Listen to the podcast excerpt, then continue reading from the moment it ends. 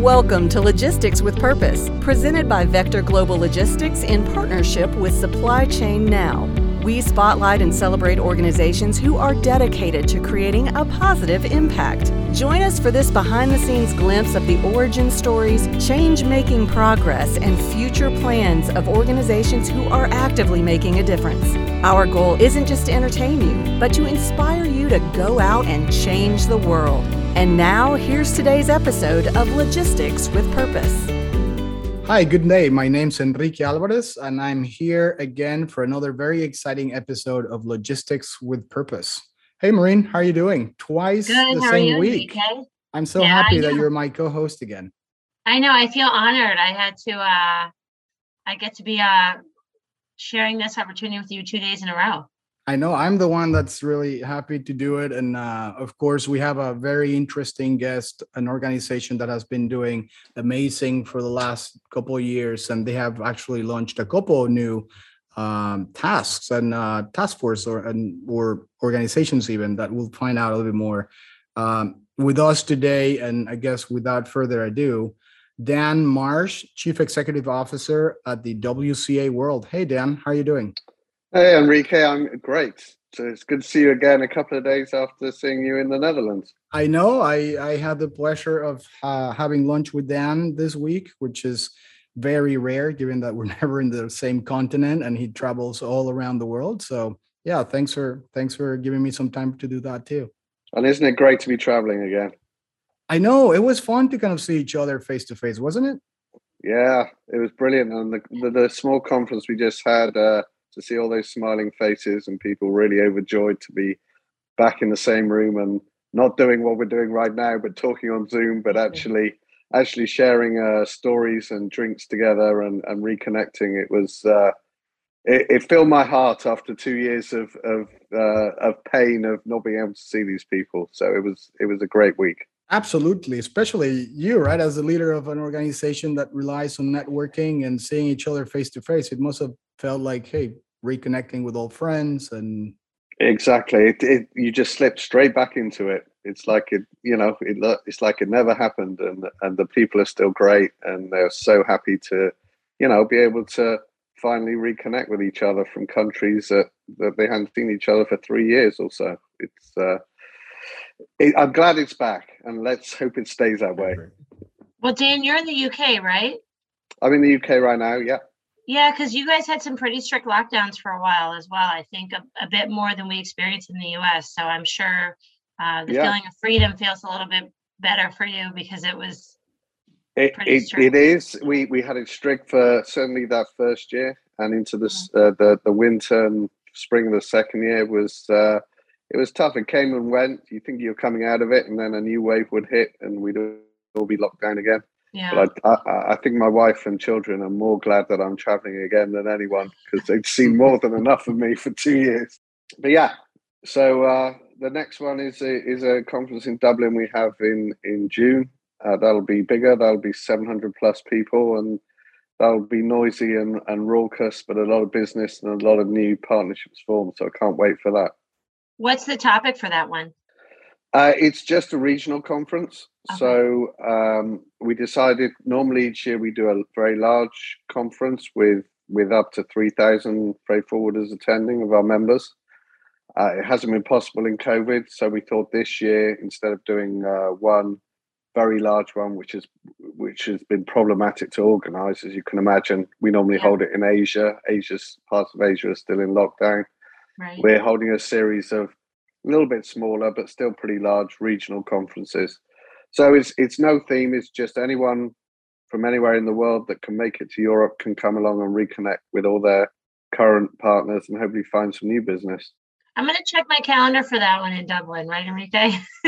that sounds like a fun one. Uh, but so before before we jump too ahead of ourselves, right? Because Yes. uh, we'll talk a little bit more about the WCA and your professional career in a second. But going back to your childhood, if you could tell us a little more about who Dan March is. Who who, who are you, Dan? well that's a very interesting question you probably get a lot of different It's a loaded from question. people but I, I was born in um in a historic city in the in the west of England called Bristol. It's an old port city in the uh, early 1970s, and uh, I grew up, spent my first 18 years there with uh, my three siblings and, and my parents. Um, and it was a lot of fun. We it was tough times in the early 80s in the UK. It was it was economically struggling a bit. Um, we didn't have tons of material possessions or goods, but I had a great um, environment to live in, great friends, supportive family, and and I had a a lot of fun. I probably should have worked a bit harder, but I had a lot of fun and and a pretty happy childhood. So that was my uh, my start in life. Um, and then I moved off to university in London. Well, hold on, before before you rush, we're yeah. not gonna let you go that easily when it comes to your childhood days. But um, yeah. so favorite sport? Well, uh, traditionally, the West Country where I grew up, rugby was was the big sport. Um, certainly in schools. Uh, so the winter sport was rugby. The summer sport was cricket.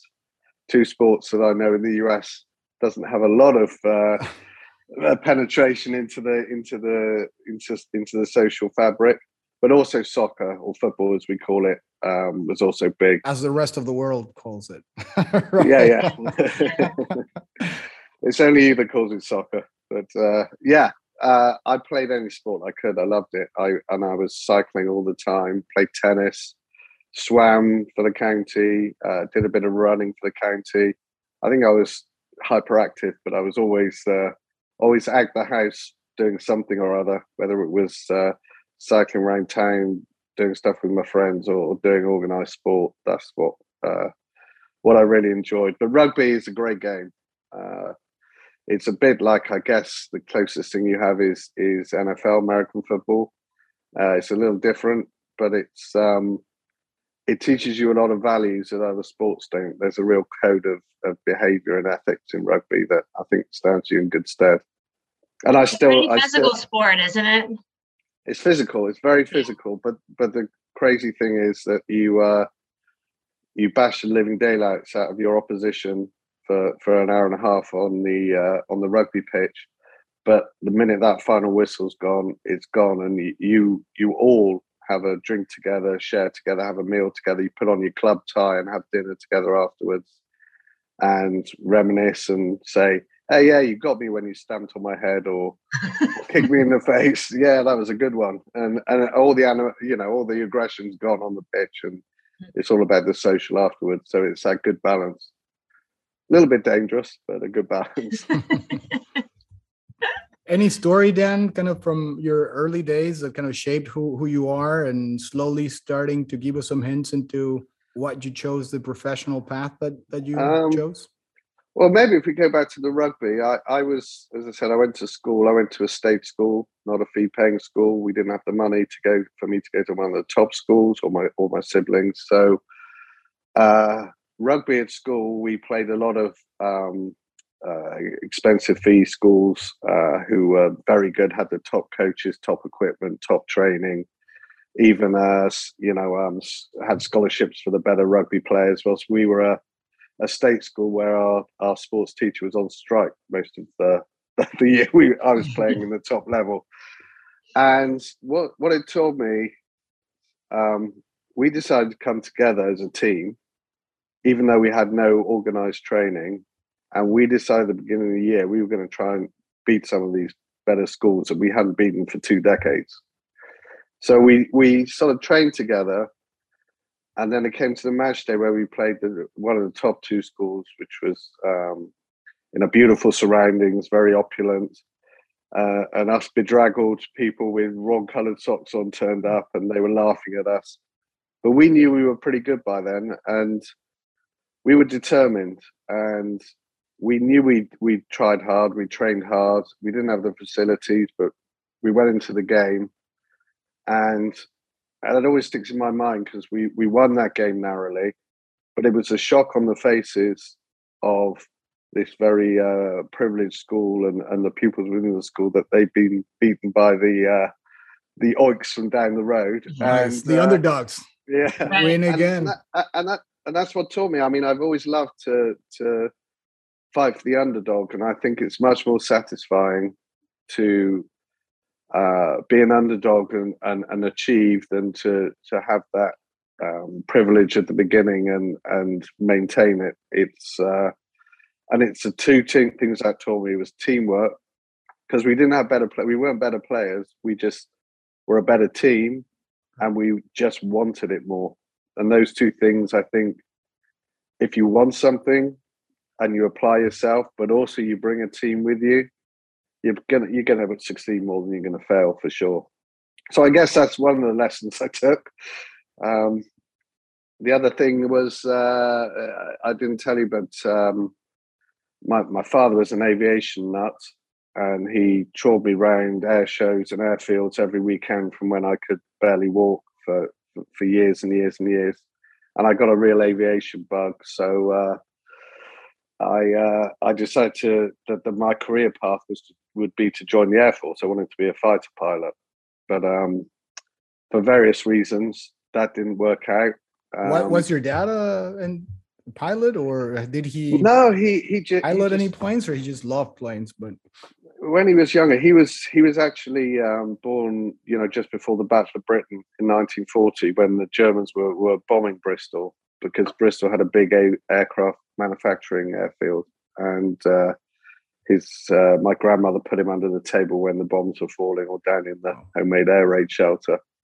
But soon after that, uh, you know, in the post-war era where aviation was expanding, the first jet aircraft, a lot of the development in the UK was done uh, up the road at the airfield near Bristol. And my dad used to cycle up there and see these wacky planes and prototypes Nice. flying, and he just got a bug for it. And eventually he saved up enough to get his private pilot's license. So then he flew a little Cessna for all his life. He's 83 and he's giving up his license this, this year, but he's flown every year since before I was born till till this year. He's flown his little Cessna around. And I Did used you to guys, fly with you him. or your siblings get to fly with him at all when you were younger? Yeah, yeah. Okay. I mean, well, I thought that was normal. On a Saturday, you get up, that's awesome. you, you get in a little plane. I'll tell you one, one little trick he used to do with me. So when when you are flying a Cessna, you know that's left, right, uh, up and down. But on the ground, you'll you'll you steer with the rudder pedals with your feet. So when you're going around corners on the ground. When I was five, my dad used to sit me on his on his lap on the controls and say, "All right, you can steer it back to the hangar."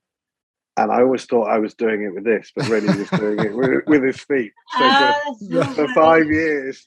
I was like, did I steer that well, Daddy? Go, yeah, that was brilliant. You did it perfectly. Like, yeah, I'm really good at this. Not realizing That's that, awesome. that actually I wasn't doing anything at all. That is a great story. Yeah. Yeah. Did you ever learn to fly as well, Dan? Yeah, so that that sort of comes on to the later stage. I really wanted to be a fighter pilot, and I went to uni, but at the same time, I applied to the Air Force, and they said, "Right, we'll put you on a scholarship. We'll teach you to fly small planes as uh, initial training." Whilst you're uh, before actually, I went to uni in that summer before, so I flew solo in a light plane before I got my driving license. No. So wow. yeah, I flew flew solo in a little plane at 17 and I hadn't even I couldn't even drive a car. So that was quite strange. Wow. That first time you go up on your own at 17 is quite strange as well. Mm. But then I went away to uni, did my course for three years, and when I came out, uh, there were big defence cuts in the UK, and they said, "Hey, we're not we're not taking on any pilots for three or four years." So that was a tough time for me uh, because I had what I thought. I wanted to do set in my mind, and I think that teaches you, you know, looking back at when I was that age, if I could go back, I would say, don't waste that next year being, you know, upset and angry, but actually realize that okay, a door shut, but but another one will open if you go and look at look for it and you go and kick it down. So I, I probably did waste uh, a year of my life not knowing what I was doing and feeling a bit sorry for myself at 21. But then uh, I thought I better do something about it and, and moved on and became a, a military journalist.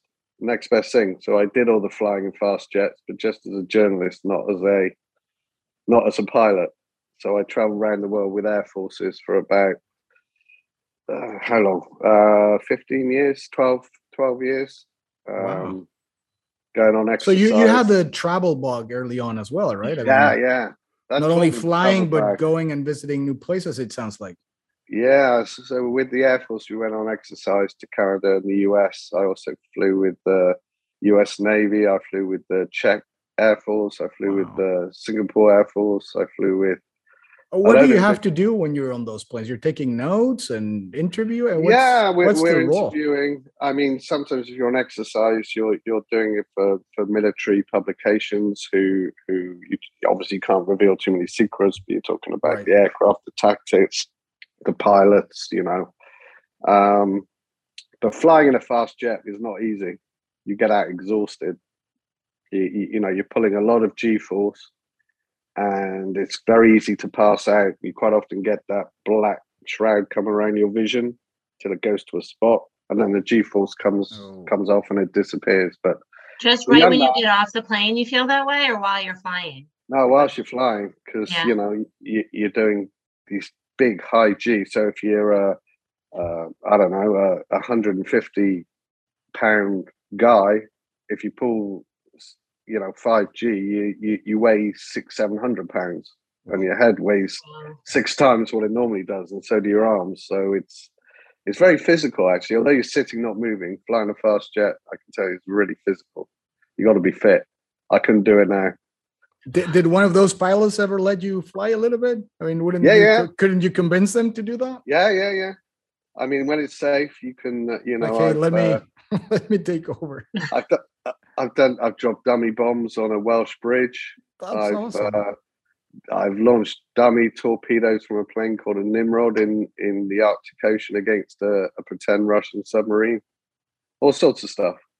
That Soviet submarine, cool. I should say, from those days, not Russian. But yeah, it was fun. Um, and, uh, then the red tape got too much after the you know um, first Gulf War and, and so on it came a lot harder to get access to the people and the aircraft. It became a lot more restricted, and the fun sort of drifted out of it. And I thought it's time for a career change. So I went into logistics. oh, so yes, uh, explain us that job. pivot though. How did you do that? Yeah. Well, it actually came about because uh, I I decided I was looking for a new new career, but I was I was an editor and a journalist, so I thought I'd stay in that. And I was talking to someone. They said, "Hey, there's a there's a job come up at, at one of the at the time one of the leading logistics publications in Europe that was called Air Cargo News." And I thought, "My word, that sounds boring." well, every job thought, is going to sound boring after. Yeah, you're uh, flying in a dummy, yeah, right? dropping right. dummy bombs on targets yeah. and yeah. But but then I, I went for the interview and I thought, well, actually, there's a bit more to this. And I thought it's not just talking about people packing boxes, it's actually a whole world of supply chain and stuff that people don't really realize is going on. And they don't realize how everything moves around the world and, and the people involved. And by then, I was, I was really getting more um, interested in the in the stories of how things worked and, and the people behind them rather than than just reporting on how fast an aeroplane can fly. So it, I, I, joined and I had a great five six years there. I uh, I really enjoyed it. I learned a lot about the business, and I sort of caught the bug that logistics is not a glamorous business, but the people within it are not only inventive and clever, but they are also great people and very sociable and happy to to give their knowledge to other people and happy to pass that on. You don't get that in every industry, but in our industry, I've really found a real openness and and eagerness to not only learn from other people but to give give you know your knowledge and information to other people. So I sort of fell in love with it, and uh, and from that point, when we were also doing some events, I first met the founder of WCA, David Yoakum, and uh, we we we held a joint event in Bangkok. And well, Dan, before before you go any further, what what is yeah. the WCA for everyone that's listening to us right now? Yeah. And some of them may, some of them might not know what the WCA is and and sure. what is it about. You could tell us a quick kind of uh, explanation. I'll give, I'll give you a quick synopsis. Uh, so back in the in the nineties, you know, uh, logistics is expanding. Um, there's there's logistics companies around the world, but the, the real explosion from China and Asia and goods traveling around the world, it became more and more difficult for independent freight forwarding companies, logistics companies, to find the partners they need to, to, to complete the shipments easily and securely and you know they could trust these people. So, um, say you're a forwarder in the US, you, you started off as a customs broker. You go, I, I want to get a bit more into the freight forwarding and transportation side. Uh, I've got some customers, but how do I find a how do I find a partner in Germany, in Nigeria, in South Africa, in Taiwan, in in Hong Kong? I don't know them. Do I get out a book and just take pot luck? There, there was no Google back then, right? You couldn't Google. There was that. no internet. There was no, uh, you know, you just had to try and find a directory somewhere and, and take pot luck and phone up and hope they they were good companies and and we're gonna do the profit share with you fairly. So um, at that time, uh, our founder uh, and still chairman, Dave Yoakum, um, his brother was a, a, customs broker and he learned a little bit about the business and decided that what they really needed as, a, as an industry or as SME companies, logistics companies in the industry was a, was a network that could not only bring in the good companies and audit them to check they were financially secure and, and could do the things they claimed, but also um, connect people, provide that that network that allowed you instead of spending days searching for a partner and, and then having to credit check them or audit them, you could just join the network and know you were secure in working in that network and build your business within the network. And I must say, it took David uh, a huge amount of effort and time and risk and his own, you know, uh, passion because he was a, a one or, or, maybe a two person uh, band at the beginning. Tra- he was traveling 300 days a year to every country to try and find members to to attract them to the network. And those first few years were tough, but he did it and, and brought on more people. And and WCA now is the largest logistics network in the world. We have members in now 181 countries. Um, we have over 10,500 member offices, something a little over 7,500 companies. Um, each one is audited, each one can work with another member with full financial security and and save save themselves a lot of time, money, and effort and, and locate really good partners to build their business. It's like the good parts of a multinational without the bad right. parts. you, you've got the global reach, you've got the uh, ability to to find a, an agent or a solution anywhere, whether it's pharma, dangerous goods, uh, project cargo, whatever it is.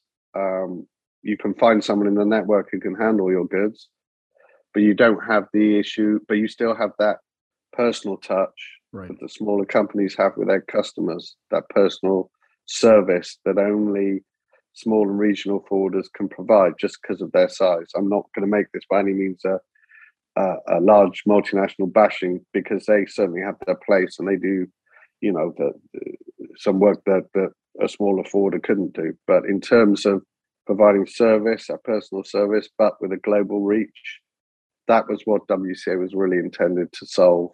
And I think we're a, we've gone a long way to to help a lot of members achieve that. No, absolutely. Um, did you do you think that? Uh, and I I wanted to ask you that the other day. Uh, but um, do you think there was like a key moment or like a key strategy where at some point David and his team back then reached that tipping point and because uh, yes. just went from literally from zero, right? I mean, it lit, he literally yes. had the first member, the second member, and all of a sudden there's ten thousand and 180 yeah. countries plus, and you guys continue to grow. What what was that? What do you think that that changed? There, there, were two things that really helped. One was so so David started in 1998. Um, China. What the first thing is China was just opening up. Uh, really, really started growing at an incredible rate, and exporting exports were multiplying each year by by ludicrous amounts, and everyone wanted a piece of the market, and but didn't know how to connect with China. So David spent a huge amount of time in China getting to know not only the the, the, the Freight Forwarding Association, which is government owned, CIFA, who who were a big help, but also anyone he could find in, in logistics in China, he would go back and back and back until he had the the the, the reputation there that would allow him to talk to, to people at a level that to get things done. And China is now still massively important for us. It's still massively important for everyone. But that provided a big catalyst for us. We we had a sort of ability to open up China that most other people didn't at that time. The other, the other very important thing that we did at that time was introduce the financial protection that no one else offered at that time. That is really a big glue. So before we could find you a member, but if you're on a profit share, you were you still, still need never, to trust. Right. You were still never guaranteed to get your money because they could go bankrupt. They could decide that you'd done something wrong. There was a dispute over the shipment. With WCA, we said, right, okay, we are confident in our members. So what we're going to say is, if your partner doesn't pay you, we will pay you. So if if wow. your partner uh, defaults on a payment, you don't have to worry. You just make a claim after 90 days, and we will pay what you were owed. And that has been probably at that time the key uh, benefit that was introduced and is still very important today that allows members to work with complete peace of mind with another member. Uh, their accounting teams obviously love it because right. They don't have to credit check every company they work with because they they know that if they don't get paid, we'll pay. And uh, yeah, that was that was unique in the industry at the time. No one else was offering that, and that brought in a lot of members through referrals because if you're working with someone who's a non-member you want to be protected so you'll right. say hey you should join this group um, or sometimes even i'm not going to carry on working with you unless you join this group so it it was almost through referral and member recommendations to the partners they already worked with that that helped us grow at a really healthy rate from all through the uh, through the the period from 2002 3 onwards Mm-hmm. So yeah. So Dan, something real quick that I think it's worth noting is that you talked about how the company really started, you know, in the late 90s and for most of us we forget what it was like before Google and the internet and your yeah. very savvy website where you log in and you yeah. look at the country you're looking for and the agents there and then what do they what do they do and it's already a vetted yeah. system. Do you have any perspective on how the the first kind of iteration of the WCA network spread its wings? Was it was it a catalog that people subscribed to, or how did you get the, your name out there? Because you did all yeah, this work, and but how did how did you actually connect people? It it was it was really a case of number one, um, fairly rapidly establishing uh, offices in various regions. So we we set up in China very early with our own office. We set up in in Asia in Bangkok. We set up in Europe in Amsterdam very early, and in the US, and also at that time in Argentina in in Southern America. So having that local um, presence uh, was important because we could go and physically see the members, and if they needed anything or needed recommenders or connections. Um, Actually, in the late 90s, that's just when the internet was getting going. So it was dial up, it was slow. If you mm-hmm. remember dial up, yeah, uh, you know, you you take uh, 10 yeah, minutes to get online. And, but it worked. Mm-hmm. And, and, very soon we did have uh, a usable directory and database uh, on on online. Yes, it was much slower than it was today, but people could still use that along with using our staff. They would phone up and still do every day at all our offices and say, "Hey Dan, hey Owen, hey hey Monica, I'm looking for an agent who's got cold storage who can do this or that, or I'm looking for an agent who can handle this type of commodity, or who's the best agent you have in this city?"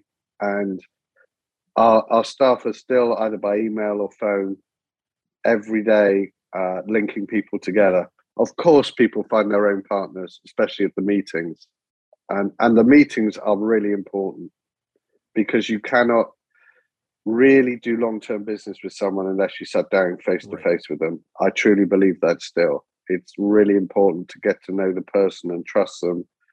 And then you're ready to develop business together. And those long-term partnerships, instead of having to travel to 40 countries to see all your partners, you can go to one meeting at WCA.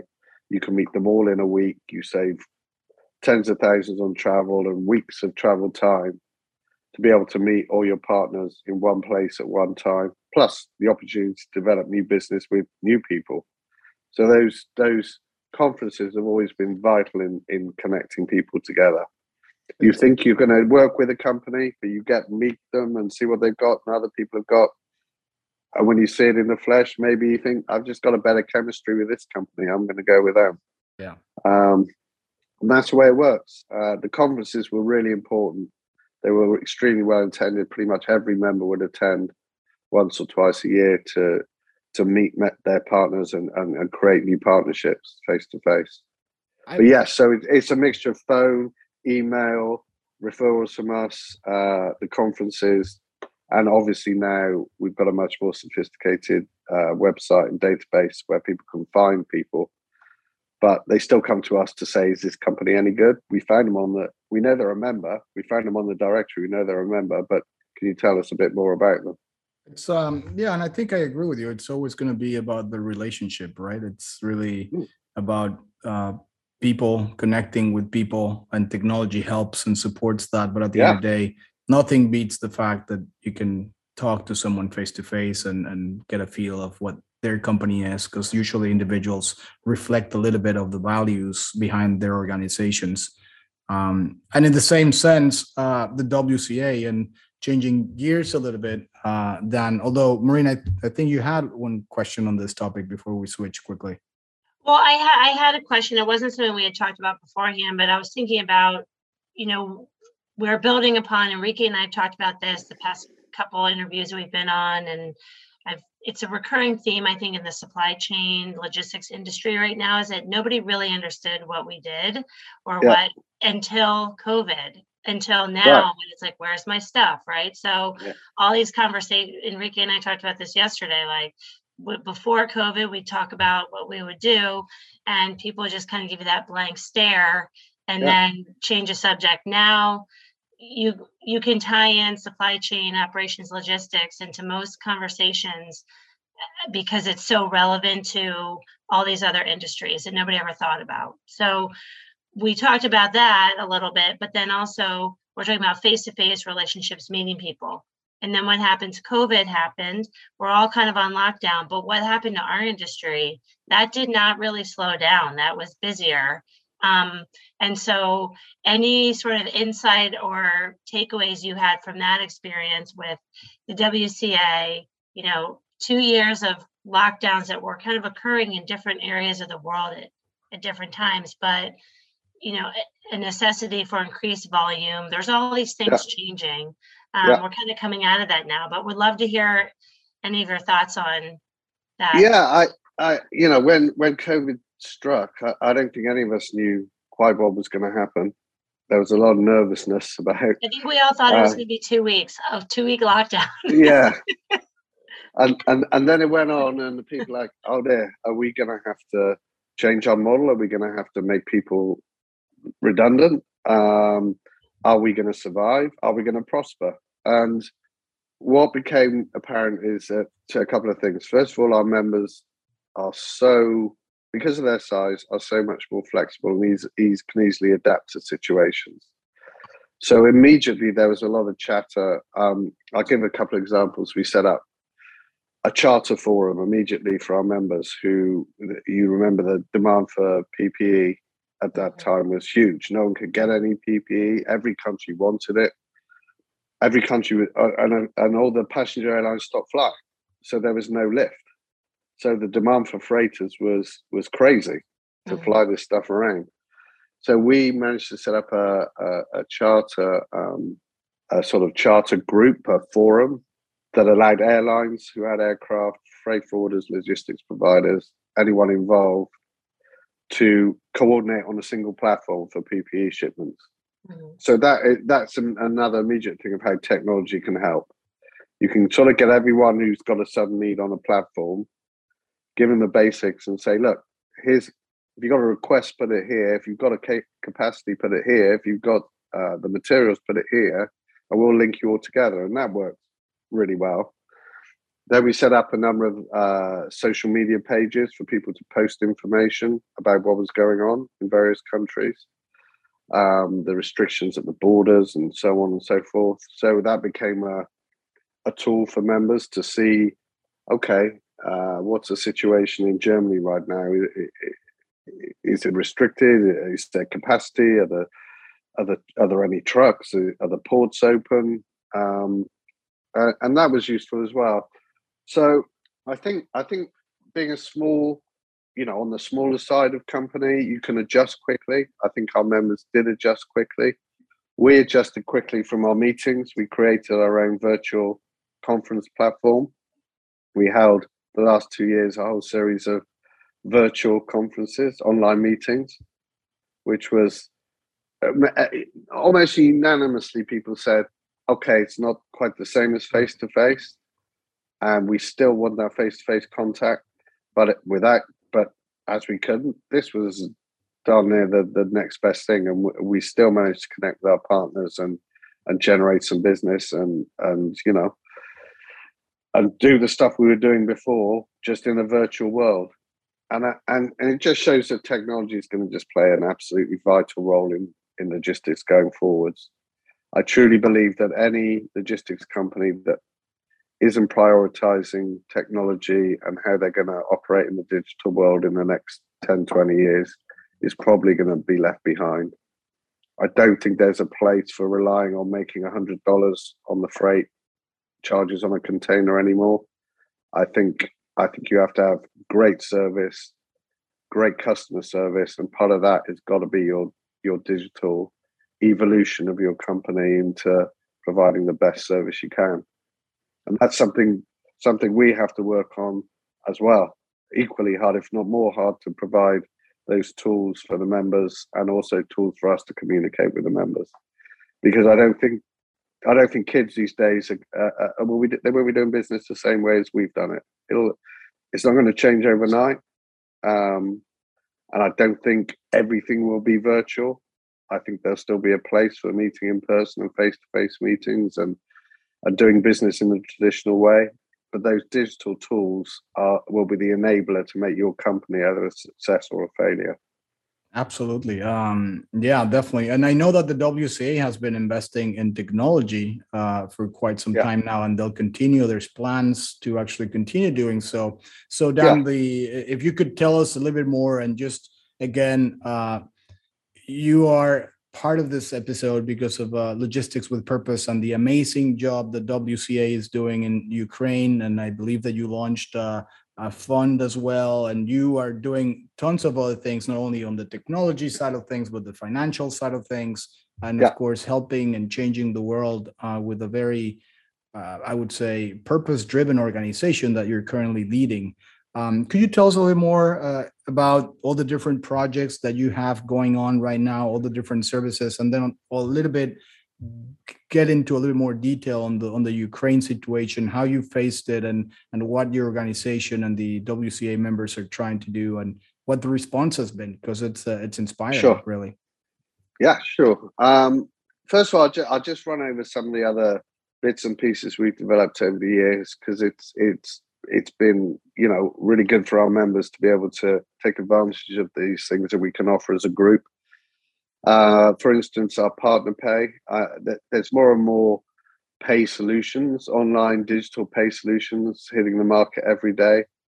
But uh, many people don't realize that we had a digital online payment system between members established 11 years ago.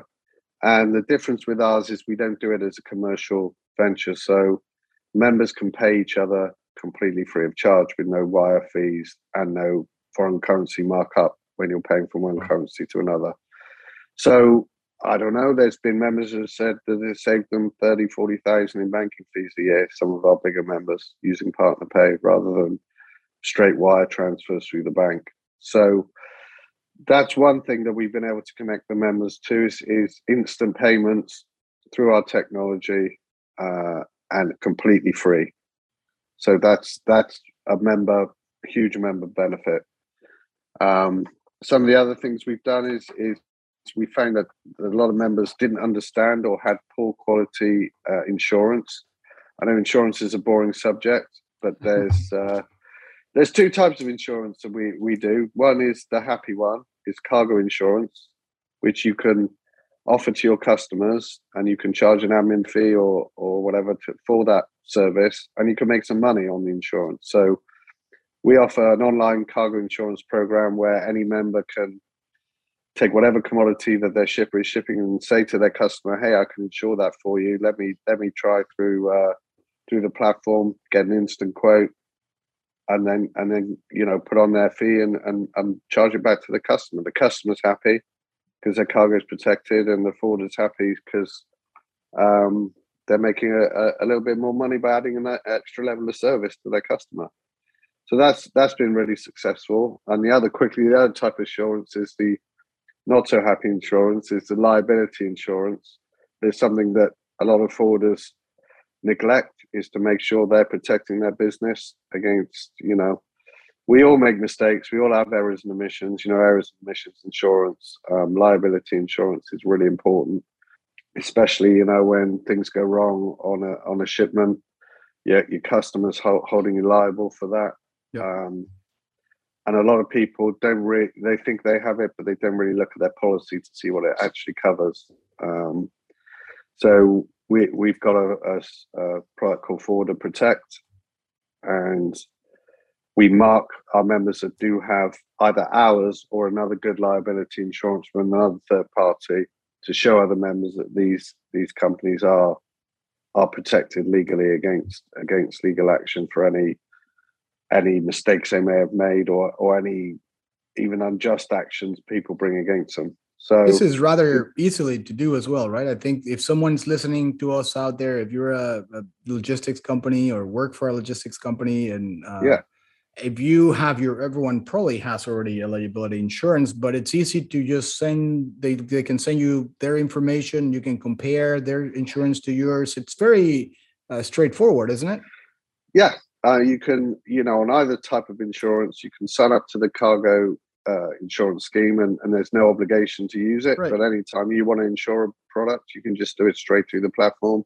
And on the liability side, um, just drop a note to, to our, our, our in-house company, which is World Insurance Service, um, and they'll be happy happy to give you a quote on on on any on your liability insurance. And um, we'll add uh, we'll add all those links for people that are listening to yeah. us, and uh, they're probably just taking notes. So don't worry about it. Uh, enjoy the conversation. Yeah. We'll add all those notes to the um, to the in- interview after after the show when we post it. And, and, I interrupted you. So you were saying the not so happy insurance. That's where. Yeah, that's so that, that's the liability. That's protecting yourself. So you know, we all need it. You don't make right. any money on it, but it protects your business. Right. And if you don't have it, your business could disappear one day through through no real fault of your own. So all I would say to everyone is make sure you, whoever it's with, make sure your liability insurance is is of a decent standard. Um, then there's technology. I mean, we, we we've been working hard on a number of products right from the beginning of, of providing an electronic airway bill platform to connecting members through various digital platforms. Um, we're working on a number of with a number of partners on on various new products. We're looking to launch this year uh, an emissions tool that will allow members to um, evaluate and upload and get certificated for all of their emissions. Uh, it's more and more important to customers these days. They're demanding to know, or or governments are demanding to know from them what their emissions are, so they need to know from their logistics provider. Um, an offsetting program as well that allow companies to offset uh, or their customers to offset their emissions.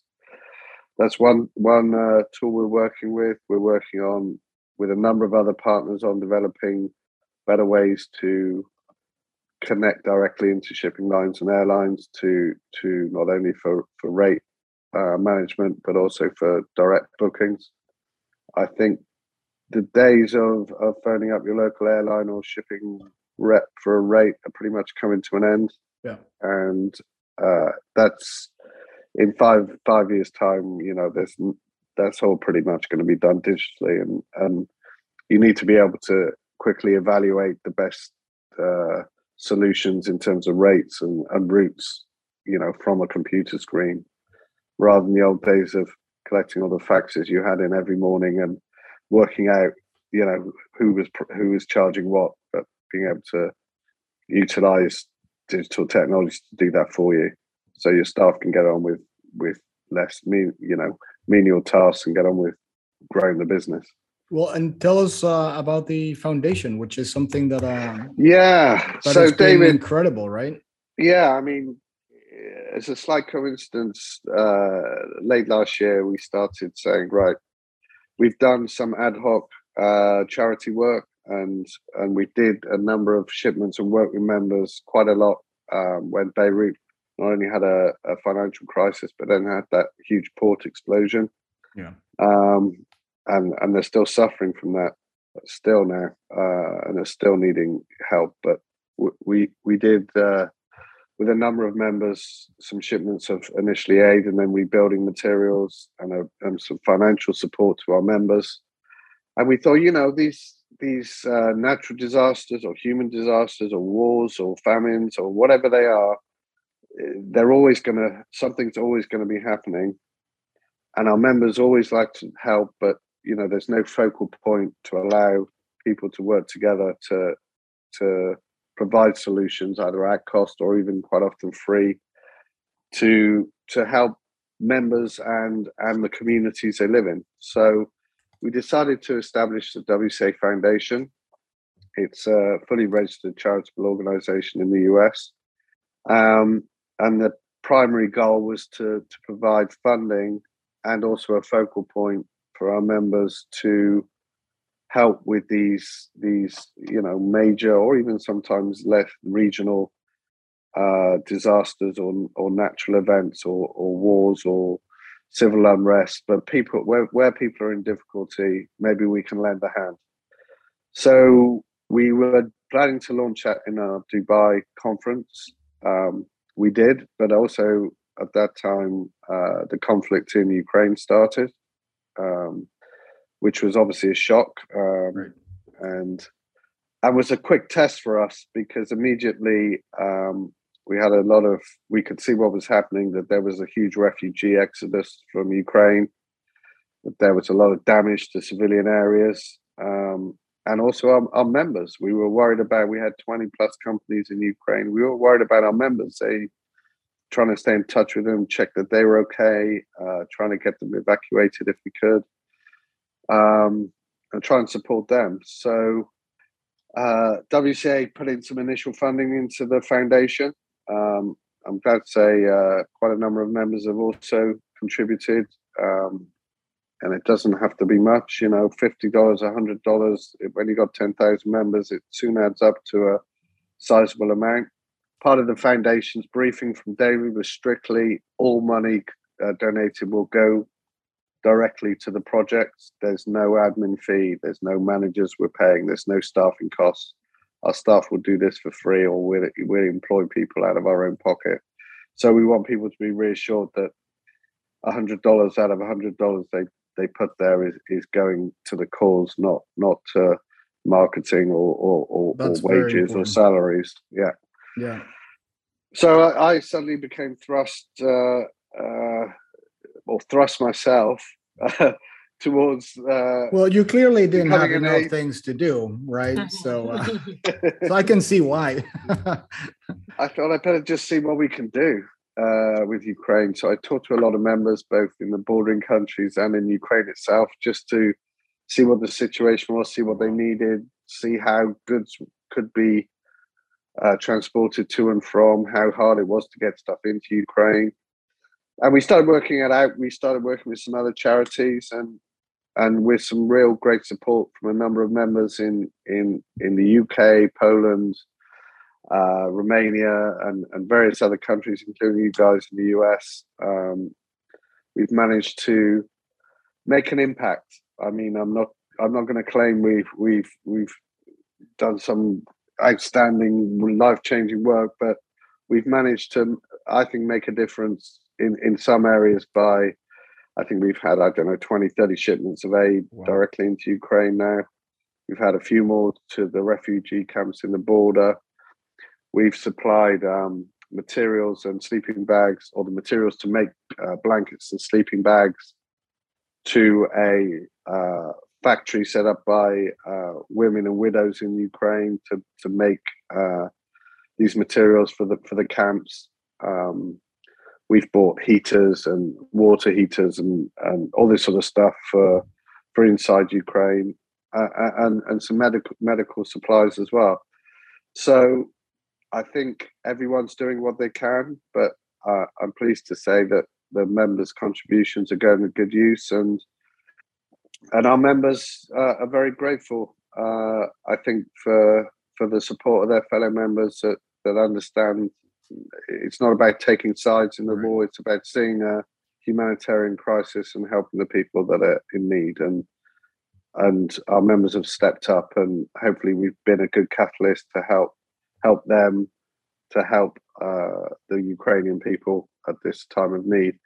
But but as as people have said, you know this this won't be a short term thing. They're going to need support and help for years to come, however long this conflict lasts. Uh, the rebuilding, the, the the the, suffering, and and the, the investment that's going to be needed to rebuild Ukraine is, is going to be, you know, probably a decade or more. Yeah. So it's easy to watch it on the news, and then after six months, it sort of disappears from the back of your mind. But it, I think it's always important to remember that actually the hard work will start when the conflict ends, probably uh, partly. And there's also all sorts of other things going on all around the world that that we now also need to take a focus on, and and not. Uh, it was never our intention for all the the charity work to be as a Ukraine support thing, there are plenty of other people in need and, and members who need support that uh, that we'll we'll look at and invest in uh, as we get a chance in the next year, two years, three years. So it's exciting for me to do something like this. Uh, as I said, becoming a, a, a freight forwarder in terms of aid. I've never been a freight forwarder in my life. I had no idea what I was doing. I relied on on you guys and, and our wonderful members to help me get uh, get the shipments in and out and it's been a team effort. And I'm I'm pretty proud of what we managed to accomplish so far. And you guys, you know, uh, you guys are typical of our members who who have stepped up and and and not looking at commercial gain, but just looking at, at what's needed and and working really hard um, to provide solutions. And um, it's amazing what you guys are doing. And uh, I'm proud of our members like Vector who are who are really involved and, and put the suffering of these people um, to the forefront of their mind and act upon it. So I think uh, I think we're all following your lead. I think uh, again you're a very purpose mindful driven individual and i think it reflects in the uh, organization the wca david was is the same way and i know that everyone wants to really make a positive impact in the world and so i you know speaking for me my company uh, we're just proud to be part of such a dynamic caring and uh, impactful group of people. So uh, congratulations to you and and all the other members because uh, it's been it's been uh, very inspiring, as I as I told you before before we started recording. Maureen, you you wanted to say something too? No, I mean I think both of you are in a position where your leadership ability and the direction of what you're doing with the organization has a trickle down effect, and you can see, Dan, you can see what we're doing at Vector. Uh, you know, there's trickle down effect from Enrique and what he's made a priority to do, and then therefore we are all excited to to be there's no internal conflict with us about wanting to support anyone that that needs something more than we do right? And so with you at the wca taking that leadership stance and like i said leading by example it lets the entire organization see where the priorities are and how to focus and move forward. And like you said there's a collective effort of trying to help others and that doesn't happen um, as easy if it's only a grassroots movement. I think when you have support at both ends, um, there's definitely so much more that you can accomplish. And I think also, uh, you know, I, am sure Enrique will agree. uh, you're only as strong as a platform you're built on, and both in terms of network and us as a company, my staff. Um, I wouldn't have been able to do this stuff if I didn't have our, our, our management and our executive management behind us, who are so capable of their jobs. I can literally take my hands off for three weeks or a month or whatever and concentrate on this, and and they don't they don't need my help. They're they're so capable. Um, of, uh, and and even with the Ukraine thing, it was it was great to be able to lean on our staff and say, "Hey, you know the members really really well in Germany. Can you can you recommend to me who could do this right. or that?" And I relied I rely on our staff for everything really. It's a it's a great it's yeah you you have a good team. Um, at times running out. Uh, two things, very very final things. Uh, the first one is people that are listening to us, I'm sure they have enjoyed this conversation. Where can they learn more about the WCA? Where can they connect with you? Um, where can you where can they know a little bit more about the Ukraine and possibly even uh, donate if, if they want to and if they so uh, want to join this movement?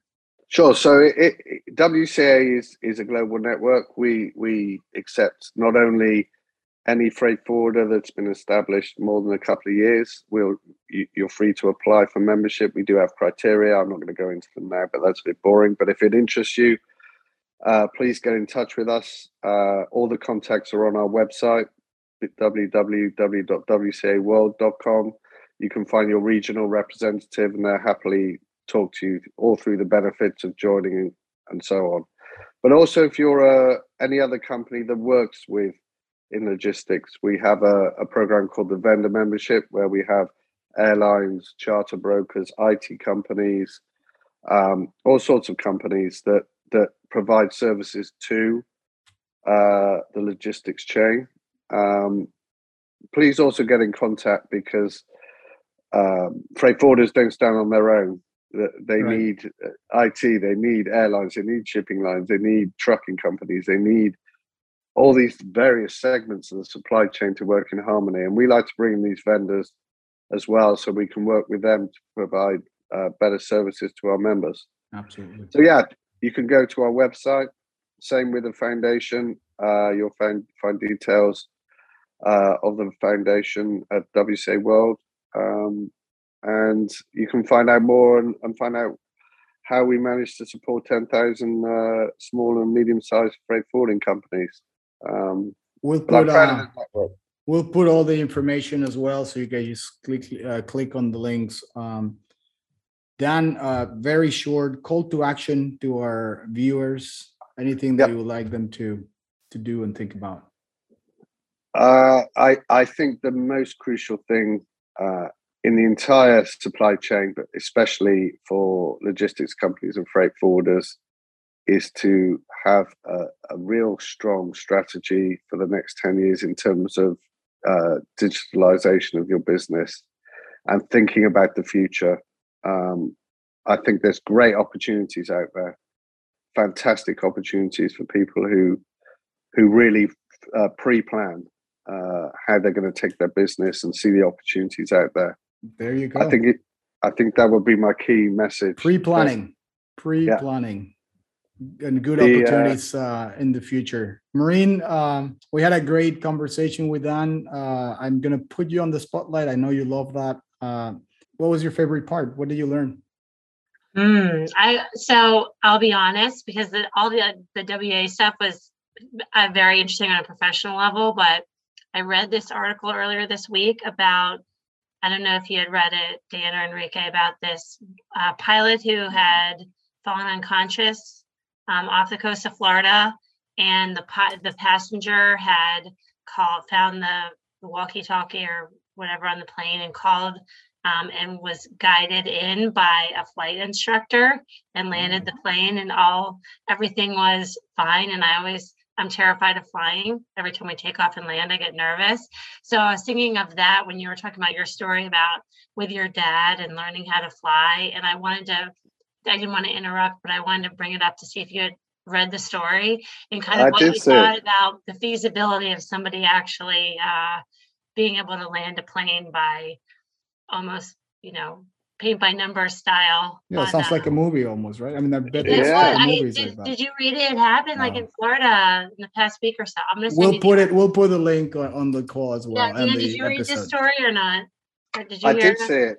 I did see it, and uh, it, it's an amazing story, and it's it's happened a few times in history where where a live plane, the pilot's gone out, and someone some novice has taken control. And they were over the and- ocean and everything. Yeah.